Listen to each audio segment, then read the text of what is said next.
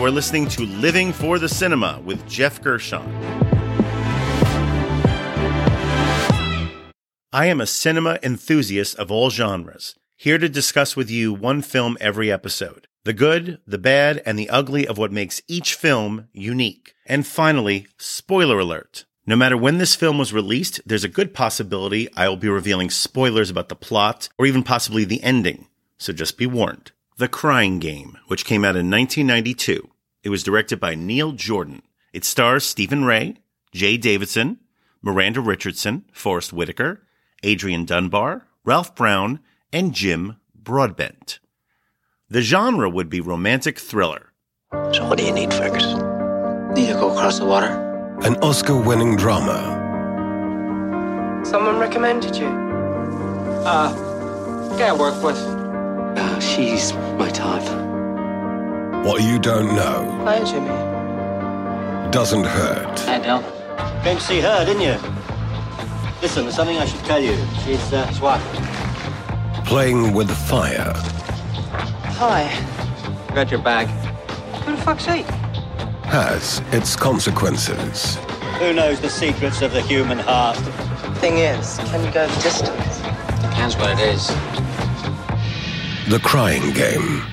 As far as I'm concerned, this is one of the better love stories of the 90s, and definitely one of the best thrillers of the 1990s. Oh, there are some issues for sure, and some aspects which don't exactly age that well. I mean, the way that Dil is written as a character, it's borderline demeaning in the second half of the movie.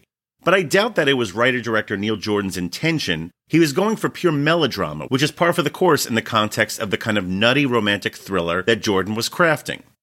Actually, pretty much all of the characters are written with an eye towards melodrama, except Stephen Rea's Fergus. And all of this generally works because of just how well this film was cast. Stephen Rea does a great job with a tricky part. He takes a more subtle approach toward portraying this former IRA terrorist who is now seeking to restart his life, to seek redemption. When I was a child, I thought as a child.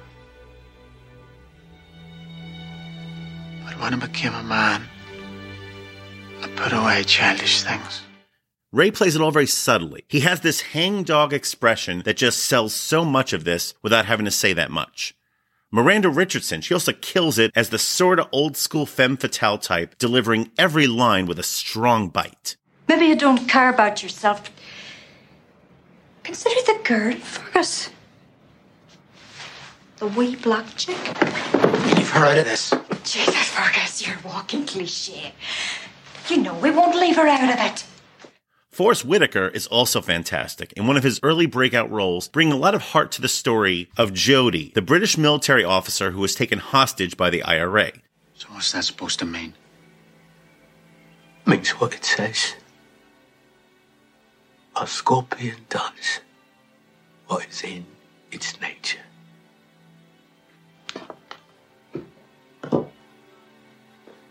Take off the hood, man. Why? Because you can't. And it's in your nature. I mean, you feel his presence even when he's not technically on screen. And this is actually the first time rewatching this recently that I realized that it was Oscar nominee Jim Broadbent stealing the scene as Col, the bartender slash Cupid slash Greek chorus of this story. He works at the Metro. Every line or repeated line of his is a gem, and he might go down as one of the better on screen bartenders. Ask him, does he like his hair, Col? She wants to know, sir, do you like your hair? Tell her I'm very happy with it. He's Scottish, Col. Scottish? Yeah. What do you say? He agreed that he was. What do you think his name might be? I have no thoughts on the subject. Jimmy. Jimmy. Jimmy, that's what he said. And of course, that leaves Jaye Davidson playing Dil. We'll get to her a bit later. Now, at the time of release for this film, all anybody was talking about was the twist, a major twist which occurs about halfway through the film. And that certainly helped this film get a ton of buzz. Even a couple of years before Pulp Fiction would come out, this was one of those surprise breakout hits which really helped put Miramax on the map.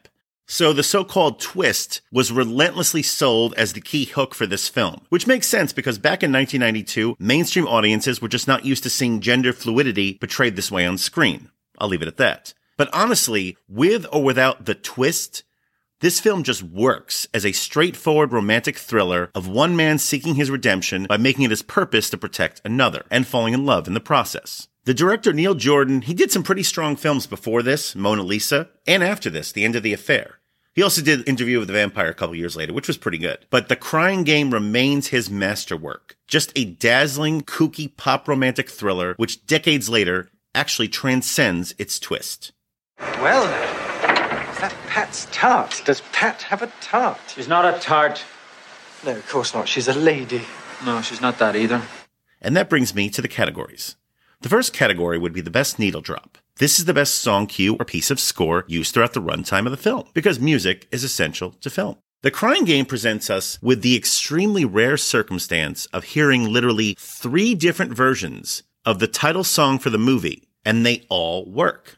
Yeah, it's crazy. The song The Crying Game was originally a lovely ballad released in 1964 by British rock singer Dave Berry. It's quite melancholy and spare, with a lovely Beach Boy slash Phil Spectorish kind of wall of sound feel to both the vocals and instrumentation. The song has simple, straightforward lyrics, all about heartache and kisses and tears, of course, and it just fits perfectly for the vibe of this burgeoning love story. We hear the original version, then the 64 version, only during a key moment late in the movie as Dil puts it on the record player. This is the climax, just before things are about to get violent when Jude comes calling.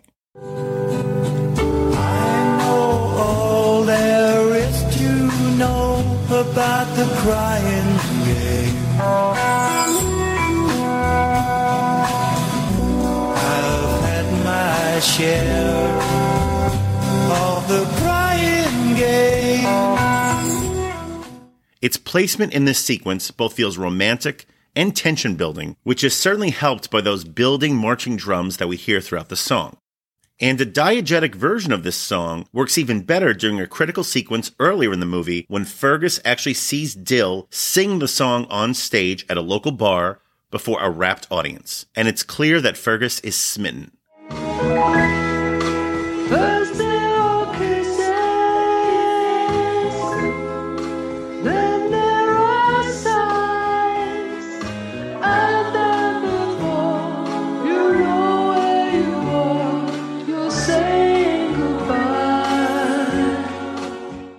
Yeah, I know it's become quite cliche to include a scene like this in any romantic drama or comedy, where one character realizes their feelings for another once they see them perform on stage. But hey, it just works so well because of the way Davidson is selling it on stage, kind of as a torch song, just sublime. And finally, we hear a more modern synth 90s version of the song played over the end credits, performed by Boy George and produced by the Pet Shop Boys. Now, I know some folks are quite mixed on this particular remake, but I quite like it. It helps to be a fan, of course, of the new wave stylings of both George and the Pet Shop Boys, which I happen to be. It just provides a nice, distinct way of revisiting this song at the very end of the movie.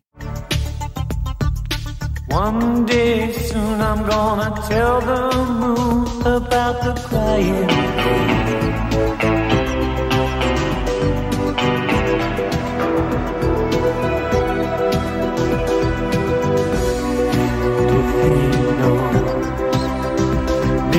If. The next category would be wasted talent. This is the most underutilized talent involved with this film. Now, of course, it's Jaye Davidson as Dil who really steals this movie. He was nominated for Best Supporting Actor that year, and I still think he was completely robbed, even though that Oscar did go to Gene Hackman, who's one of my all-time favorites. Like I said above, the screenplay kind of paints Dil into a corner towards the end, removing some of his agency as a character, but that does not take away from a dazzling performance by Davidson. This performance encompasses all of the traits to make a crazy love story like this really work. He's funny, sexy, sad, and mischievous. It's kind of a darker version of the manic pixie dream girl trope, and there's an unpredictability to just the way that he carries himself, and he even says stuff like, Darling, never let the sun go down on an argument, as Jody used to say. So while I wouldn't say that Jaye Davidson's talent was wasted here, I would say that as a very untested actor at the time, he was presented with some pretty unique challenges, which makes his performance all the more impressive. And beyond that, what has happened to Jay Davidson over the past 30 years? I mean, talk about making a splash for a first time actor. He received an Oscar nod for his first role and then a million dollar paycheck for his second role, playing the otherworldly villain King Ra in the sci fi smash Stargate just a couple of years later. And then after that, well, really nothing on the big screen. He ended up doing some fashion modeling, apparently. He's been seen at big galas accompanying folks like Sharon Stone and Kate Moss, but beyond that, nobody really knows. He just kind of disappeared, and maybe that was by choice. Regardless, no matter what happens from this point on, Davidson just killed it with this performance, and he will always hold a special place for me as a result. This brings me to the next category, which would be the trailer moment.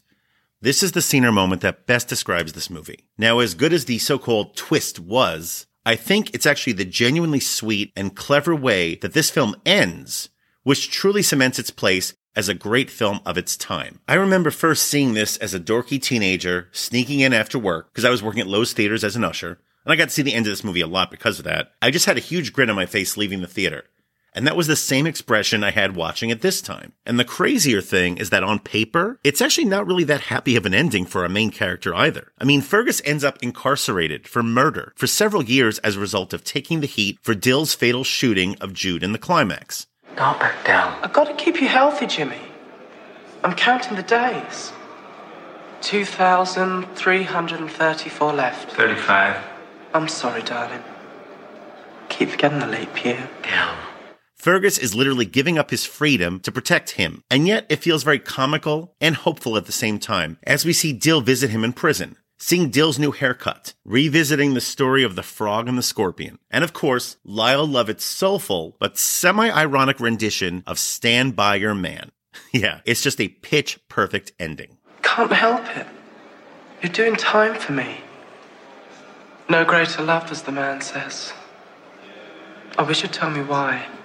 As a man said, it's in my nature. What's that supposed to mean? Well, there's this scorpion, you see?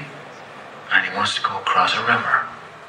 But he can't swim, so he goes to this frog who naturally enough can swim, and he says to him, uh, Excuse me, Mr. Frog. Sometimes it's I all want to go across the river. Yeah. So the frog says to him, Scorpion giving hops all on his your love to just one man. This brings me, of course, to the final category, which would be the MVP. This is the person or people who are most responsible for the success of this film. The Crying Game was nominated for seven Oscars the year of its release, including Best Picture. Neil Jordan received two nominations himself for Best Director and, of course, Best Original Screenplay, which he was the sole writer on. He ended up winning for screenplay, which was the only Oscar this film received, but well deserved as far as I'm concerned. Because this film is masterfully put together. The characters pop, various settings are explored, and Jordan does an adept job at straddling different genres throughout. I mean, the film starts off as a basic, sobering prisoner's drama and it basically ends as a twisted romantic comedy. And of course, there is that twist, which I keep coming back to, which helped drive so much of the buzz for this film. Now, it's a good twist for sure, even though anyone with a keen eye could likely see it coming, seriously. And the success of this film was in the early days of a slew of thrillers released throughout the 90s, which had big twists that had everybody talking.